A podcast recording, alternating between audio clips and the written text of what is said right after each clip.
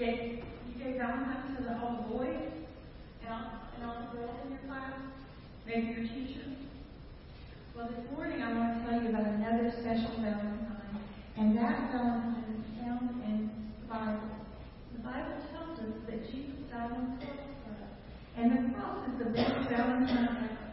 Now, if you look through the Bible and read the Bible, study the Bible, you'll find lots of things about how much God loves us in the Bible. So it's kind of like a great big Valentine card. I'm going to read you a couple of them this morning.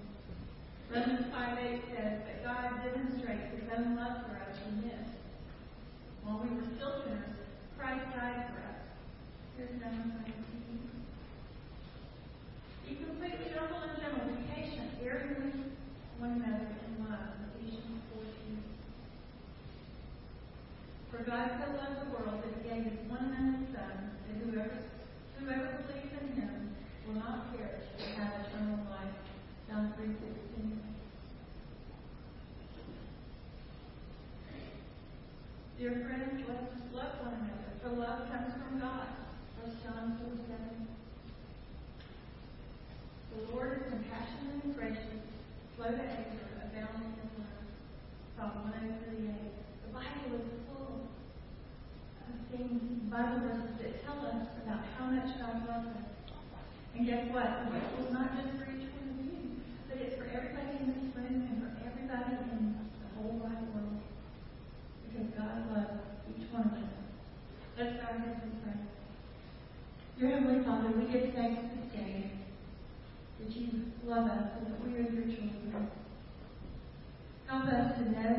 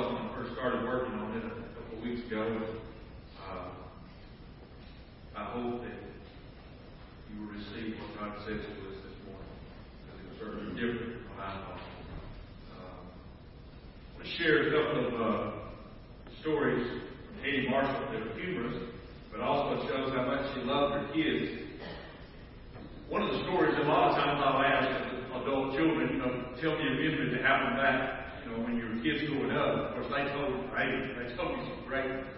Here was one of them I shared this, you know, yesterday afternoon.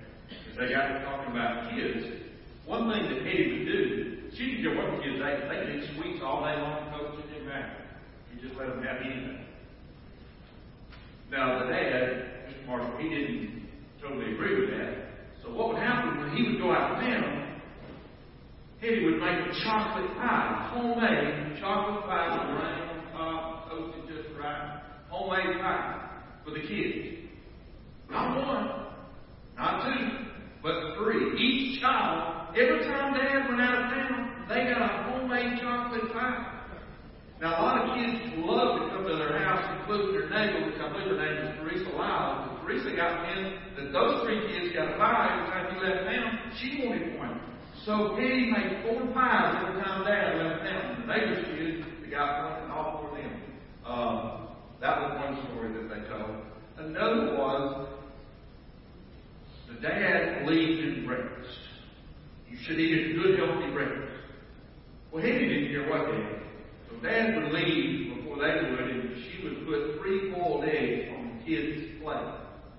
Make sure that Dad saw they were eating something healthy. And as soon as he left for work earlier the day, she took up the eggs and said, eat whatever you want. But Mike said they did have a lot of egg salad sandwiches for lunch. So. She loved her children. You love your children. You love God. Me ask you a question to think about. You Jesus wrestle with. How well do you love God? And others? How well do you love God and others? It's a great question. We know that when the lawyer came up and asked Jesus, what's the greatest commandment of them all? We know what Jesus said. He quoted the Shema out of, it, out of Deuteronomy, the sixth chapter. You shall love the Lord your God with all of your heart, with all of your soul, with all of your strength, with all of your mind. And you shall love your neighbor as yourself. Jesus said if you can do that, you'll fulfill all of the law and all of the prophets. That's powerful. We know that. We know that. But again, how well do you love God? That's the greatest commandment of all. To love other people. How are you doing with it?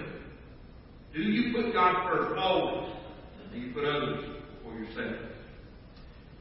I'm going to read several scriptures, quote several this morning. I looked up the word love, L-O-V-E, just in that four-letter word, and Bible Gateway says it 500 times it uses the word love. I actually thought there would have been more. Now, there's other forms, love, loving. I also looked up loving kindness, because it's not a word we usually use in everyday language, but it's certainly biblical. Loving kindness is found 37 times and is always directly motivated and tied back to the character and the nature of who God is. Loving kindness. Here's the first scripture out of Proverbs 10, verse 12. Hatred stirs up strife, but love covers all sin. That's talking about our love, not just God's love. Jesus died on the cross. His love covered our sins, but this context is saying, hey, the church of God, but love covers sin. So you and I have the ability, because of the love of God, to cover sins in others' lives. The power of forgiveness, grace. Psalms 40, verse 11. Psalms 40. Do not withhold your tender mercies from me, O Lord. Let your loving kindness and your truth continually preserve me. With that in mind, truth is very important when it comes to us understanding about biblical love and the love of God. The world's got its own definition, but the world and society's definitions about love very seldom focuses on truth. God, in His definition of love, always focuses on biblical truth. So that keeps it balanced. That keeps it in perspective. Let your loving kindness and your truth continually preserve. Then over in the New Testament, 1 Peter 4, 7 and 9. But at the end of all things is at hand. Therefore be serious and watchful in your prayers. And above all things, have fervent love for one another, for love will cover a multitude of sins. Simon Peter's quoting from that scripture we just read out of Proverbs. Love will cover a multitude of sins. Again, the love of God covers our sins. I want you to think about it in your own family's life, maybe at work, people around you, students at school. Sometimes you have to love people, and sometimes they're just not too lovable. But when you do, power and ability within our homes and our families, with all our stresses and strains. But we love people, it covers a multitude of sins. Power is the love of God. Then another passage in Matthew 5. Now Jesus goes right along. This is the extreme he makes about love. Matthew 5, 43 and 44. Jesus said, You have heard that it was said, You shall love your neighbor and hate your enemy. I say to you, yes, the First Methodist Church, I'm telling you, you need to love your enemies. You need to bless those who curse you. You need to do good to those who hate you. And I want you to pray for those who spitefully use you and persecute you. Be honest, of thinking, you got to be kidding. That's hard. That's tough. Love my enemies. I don't, I don't want to bless somebody who's cursed me. You want me to do good to them? You want me to pray for somebody who literally despitefully abused me? But that's the way the text reads. You read that way more. Love and truth. Jesus wants us to have it now. It'd be hard for me not to preach on love and not read from 1 Corinthians 13, the whole, one of the greatest New Testament chapters that many, many people love and know. 1 Corinthians 13. I often use part of the scripture with, but it's really not about love between husband and wife that we read about, although it is. Because for a husband and the way that 1 Corinthians 13 reads, you're going to have to faith. This is the way that the first few verses read in 1 Corinthians 13. Though I speak with the tongues of men and of angels, but if I have not love, I have become sounding brass or a clanging. Paul's not saying don't pray in tongues. Those of you who do, keep praying in tongues. But if you don't have love connected to it, it can just become. And then he says, although I have the gift of prophecy, and I could understand all mysteries and all knowledge, and though I have faith that I could remove mountains, but if I have not love, I am nothing. Wow. Nothing.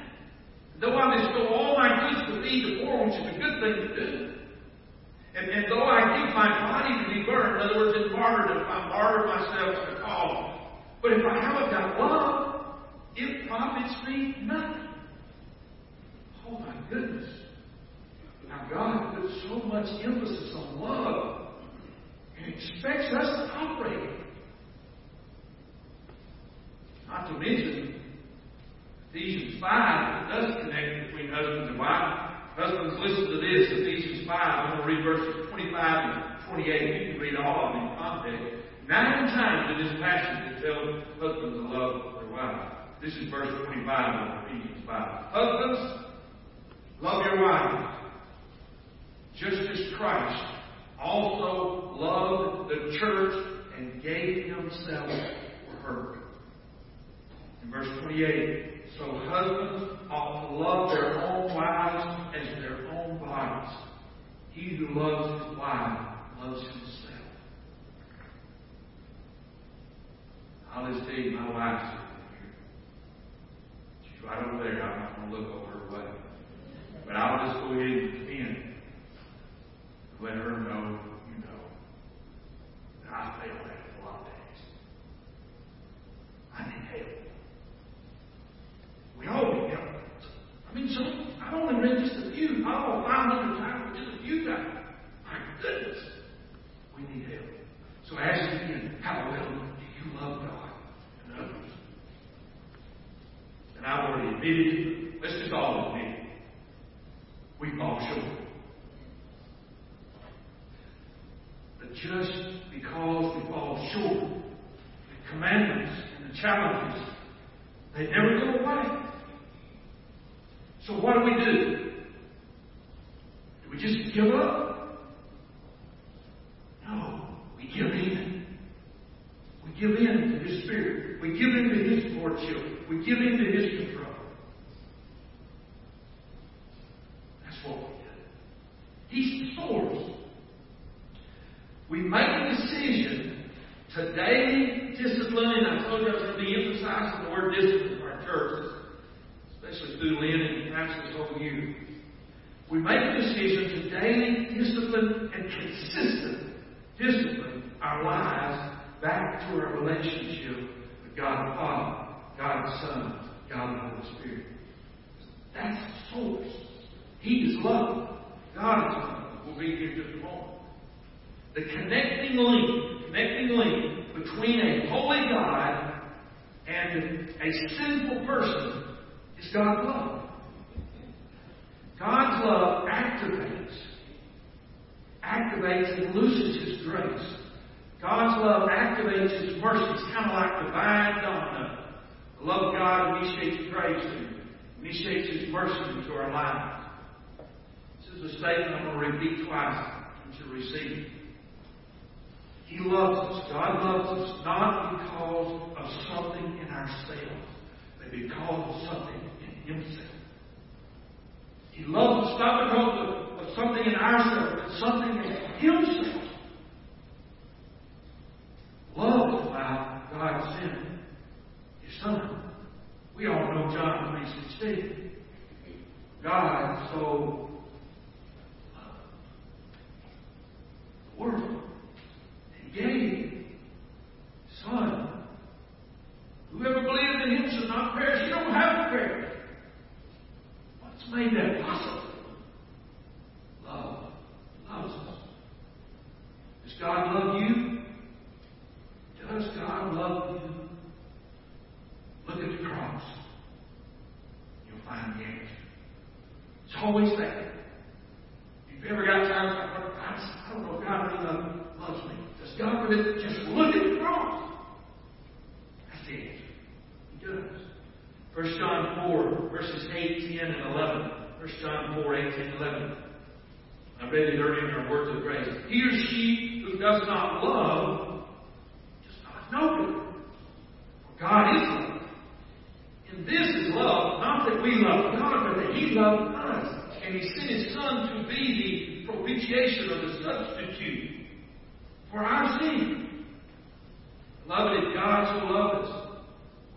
also love one another. Then Jesus made another interesting, maybe radical statement in John 15, 13. Jesus said, Greater love has no one than this, that to lay down one's life for his friend. Lay down one's life for his friend. What does that mean? Does it mean jumping in front of a car to save someone else's life? Does it mean throwing ourselves in bullets that are coming in order to save someone else, protect them? Is that what he meant when he said we're to lay down our lives for a friend? I don't think, I don't think these are the images that Jesus intended when he called us to love. Here's some suggestions. Perhaps, perhaps laying down our lives for a friend means listening. Really listening to others, even when it's not.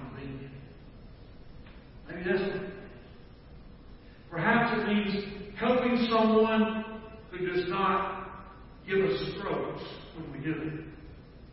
We're not expecting you to pay back. We just do it because God's love. Here's a here's a simple one, but maybe it means turning off the ball game to have a tea party with our daughter or our granddaughter. Perhaps it means foregoing our favorite chili burger or whatever favorite food in order to stay healthy for our spouse's sake, for the future. Maybe that's laying down our life because we care about it. It's much easier to muster maybe a moment of nobility and maybe throw ourselves in front of the bullet than it is to lay down our life for one another every day in small ways. But I think perhaps that's it. We can only seek eye once for a friend. But we can lay down our lives for others every day. We'll either choose to do it or choose not to do it. But the scriptures will still be the same.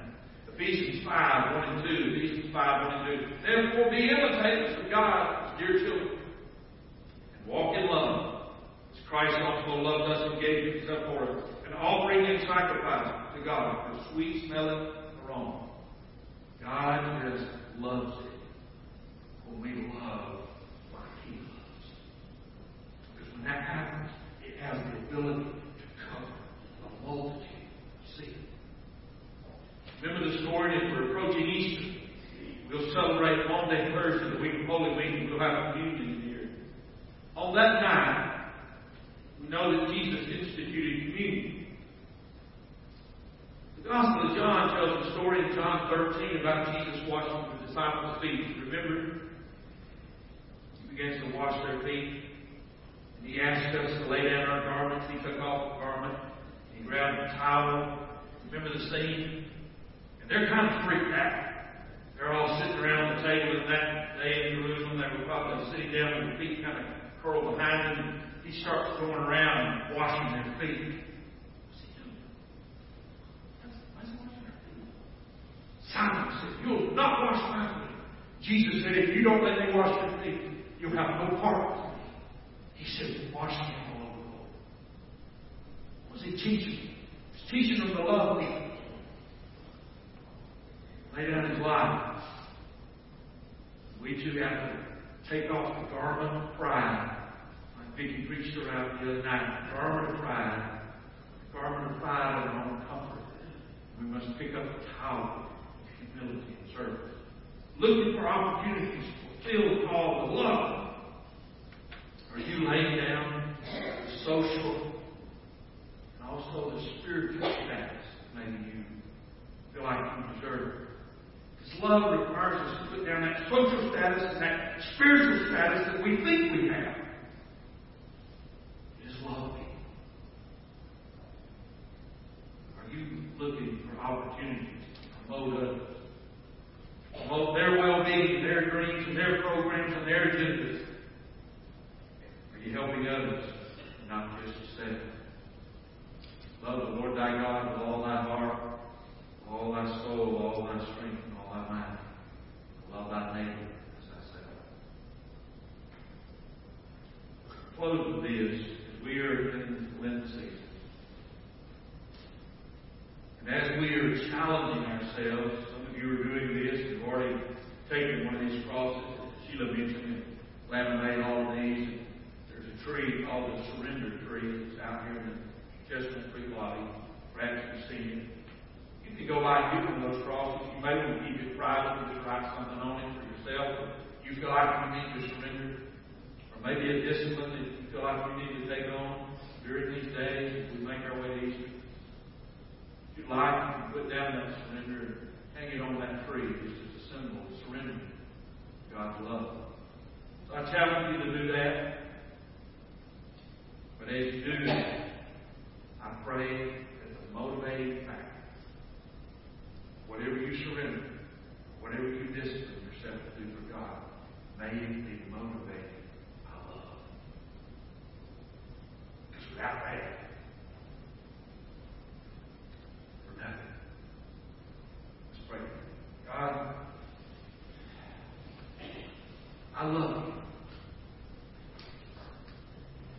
It seems so that.